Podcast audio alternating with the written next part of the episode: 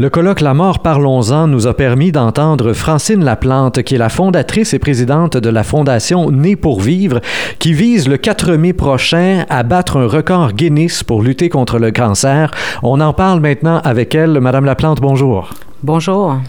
Alors, vous êtes déjà bien connu dans le réseau de la santé euh, par euh, des gens qui vous ont vu œuvrer pour une première fondation mise sur pied il y a euh, un peu plus de 15 ans maintenant et qui a permis d'amasser jusqu'à maintenant plusieurs millions de dollars. Mais c'était particulièrement pour les enfants. Vous avez vous-même là votre fils qui a eu un cancer à 5 ans et demi et ça a été l'élément déclencheur finalement de tout le reste de votre vie. Exactement. Euh, quand mon fils a été diagnostiqué à 5 ans et demi, euh, j'ai fait, j'ai fait un pack avec la vie. J'ai dit à la vie, tu redonnes la santé à mon enfant et moi, je vais consacrer le reste de ma vie à changer, à tenter d'essayer d'améliorer le sort des enfants malades et le sort de tous les enfants. Aujourd'hui, mon fils a 21 ans. La vie a respecté son pacte à ce jour et moi, j'ai respecté le mien également. Et donc, vous avez mis sur pied cette fondation. Et avant d'en parler, je reviens sur une des dernières phrases que vous avez dit. On sauve aujourd'hui 95% des enfants, mais on ne parle pas vraiment de guérison parce que quand il y a une rechute, ça frappe fort et vite.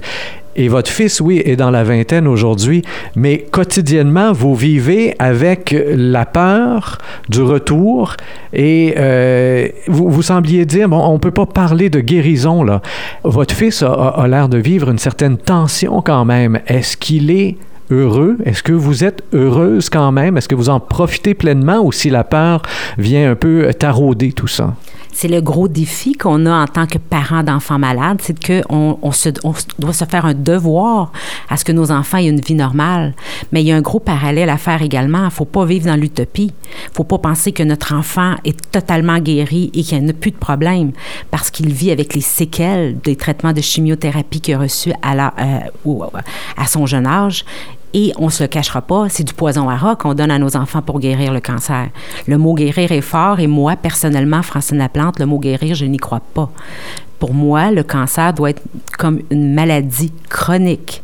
Tu apprends à vivre avec le cancer. Tu peux vivre toute ta vie comme tu peux vivre avec le diabète, mais tu dois être conscient que tu as des limites. Tu dois être conscient que certains risques et tu dois être conscient que tu dois t'aider à travers ça. Et c'est le gros défi que moi, j'essaie de véhiculer. Et souvent, je fais face au, je fais face au monde médical qui n'aime pas trop trop mes propos. Mais moi, je fais du terrain, je fais de l'accompagnement auprès des enfants et je le constate. Tu sais, les enfants, quand ils, les parents, le seul mot qu'ils veulent entendre, c'est le mot guérir. Et quand, au bout de deux ans, la rechute survient, c'est pire que le diagnostic. Là. Fait qu'il faut être conscient de tout ça. Et donc, jamais facile d'accompagner des familles comme ça, et vous en avez accompagné plusieurs. Euh, c'est un des volets qui est intéressant aussi euh, de, de, l'œuvre que vous avez mise sur pied. Non seulement on ramasse quelques millions de dollars, c'est bien d'améliorer euh, l'aspect physique des choses, la technologie et tout le Bataclan, mais c'est la présence humaine qui est encore la plus salvatrice dans tout ça. C'est ce qu'on comprend de votre propre témoignage, de votre famille, de l'union que vous avez dans la famille et de la présence que vous avez pu donner finalement aux familles que vous avez accompagnées. Euh, entre autres, 18 jeunes que vous avez accompagnés jusque dans la mort. Alors là, euh, c'est un accompagnement qui est précieux, euh, et pour vous et pour les familles. Là, vous le présentez comme ça.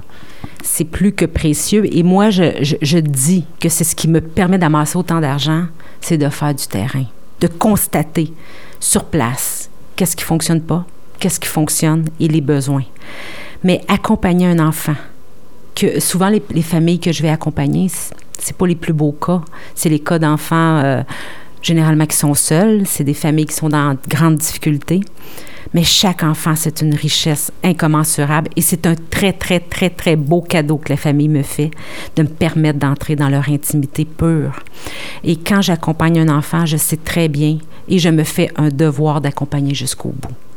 J'ai accompagné 18 enfants ce jour, jusque vraiment dans le dernier souffle. Je suis là quand ils décèdent.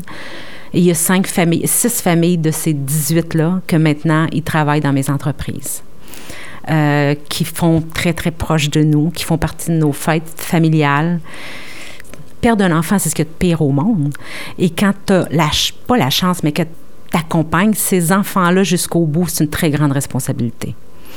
Et euh, au-delà de ça, une chose est de les accompagner jusque dans la mort avant 18 ans, autre chose est de les accompagner dans la vie jusqu'à après 18 ans. Et là, il y a un changement. On change d'hôpital, on change de réseau de santé.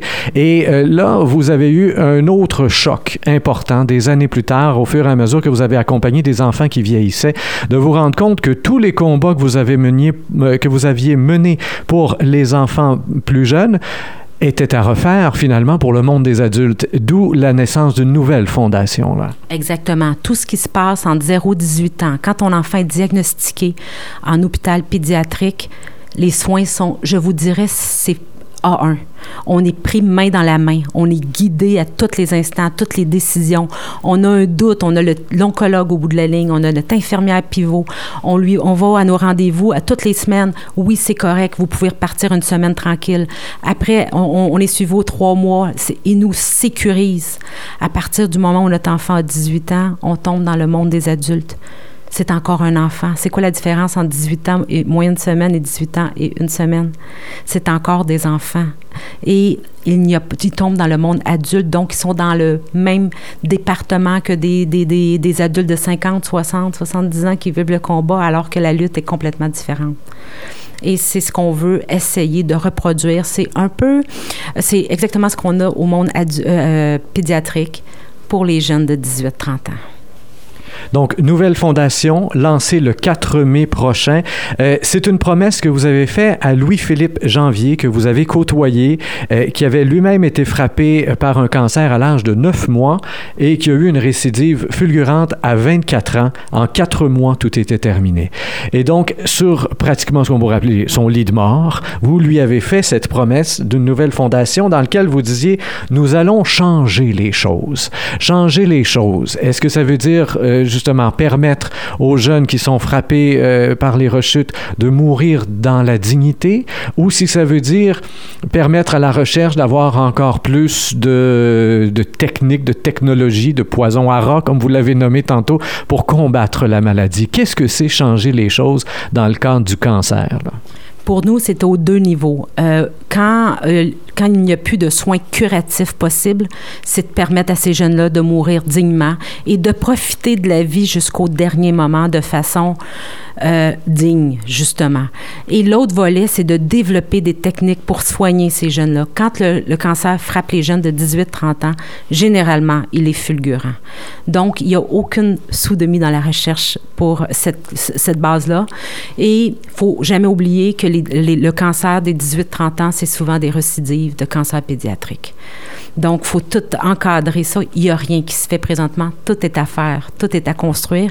Et dans mes rêves les plus fous, j'aimerais également pousser même ce, euh, ce, cette aide-là en construisant également un peu un genre euh, manoir Ronald McDonald au niveau des, jeunes adultes qui doivent provenir des régions et qui se font traiter à Montréal et qui a pas de place pour rester.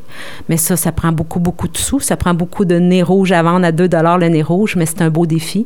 Et je pense qu'en créant notre mouvement comme on veut créer, tout est possible.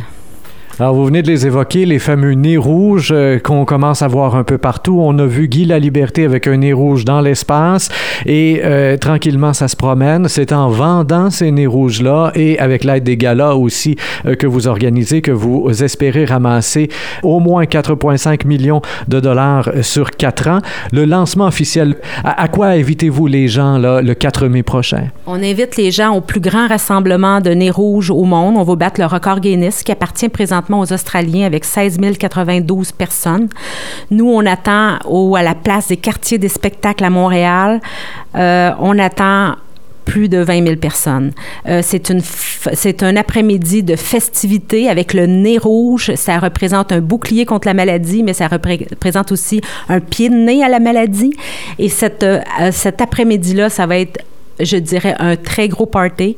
Et le, grand ami de Louis-Philippe Janvier qui m'a inspiré le projet, c'est Alex Nevsky, donc le jeune euh, prodige de la chanson présentement. Et c'est lui qui va assurer le spectacle. On va avoir un méga spectacle. Alex Nevsky, Yann Perrault, Louis-Jean Cormier. On va avoir également Valérie Carpentier, Marie-Ève Janvier, la chanteuse qui est la sœur de Louis-Philippe Janvier, Jean-François Brault, Émilie Janvier également, et d'autres plein de surprises que je ne peux dévoiler, sinon je me fais couper la tête par mon équipe. Donc tout ça le 4 mai prochain. Francine Laplante, dernière question. Est-ce que le jour où vous allez accompagner quelqu'un de plus âgé, qui vit le cancer. Vous lancerez une troisième fondation pour cette fois-ci euh, entourer, mieux accompagner toutes les personnes âgées qui, elles aussi, vivent le cancer. Est-ce qu'on peut penser ça? Bien, peut-être pas jusque-là, mais j'ai accompagné des gens qui étaient plus âgés et j'ai vu des choses. Et moi, je, suis une femme d'opinion, donc je dénonce ce que je vois, que je constate qui n'est pas... Euh, et j'ai écrit plusieurs lettres ouvertes dans les journaux suite à, ces accompagnements-là et ça le fait bouger les choses. C'est ma façon à moi de, contribuer. Euh, j'ai horreur de l'injustice et euh, je pense que tout le monde ensemble, si tout le monde se met ensemble, on peut changer nous-mêmes les choses. On a beaucoup de pouvoir sans le savoir. Francine Laplante, donc, qui est fondatrice et présidente de la Fondation Né pour vivre. Merci bien de votre collaboration. Et vous, chers auditeurs, comme toujours, je vous invite à faire circuler cette entrevue sur Facebook, Twitter et autres réseaux sociaux. Au microphone, Rémi Perra.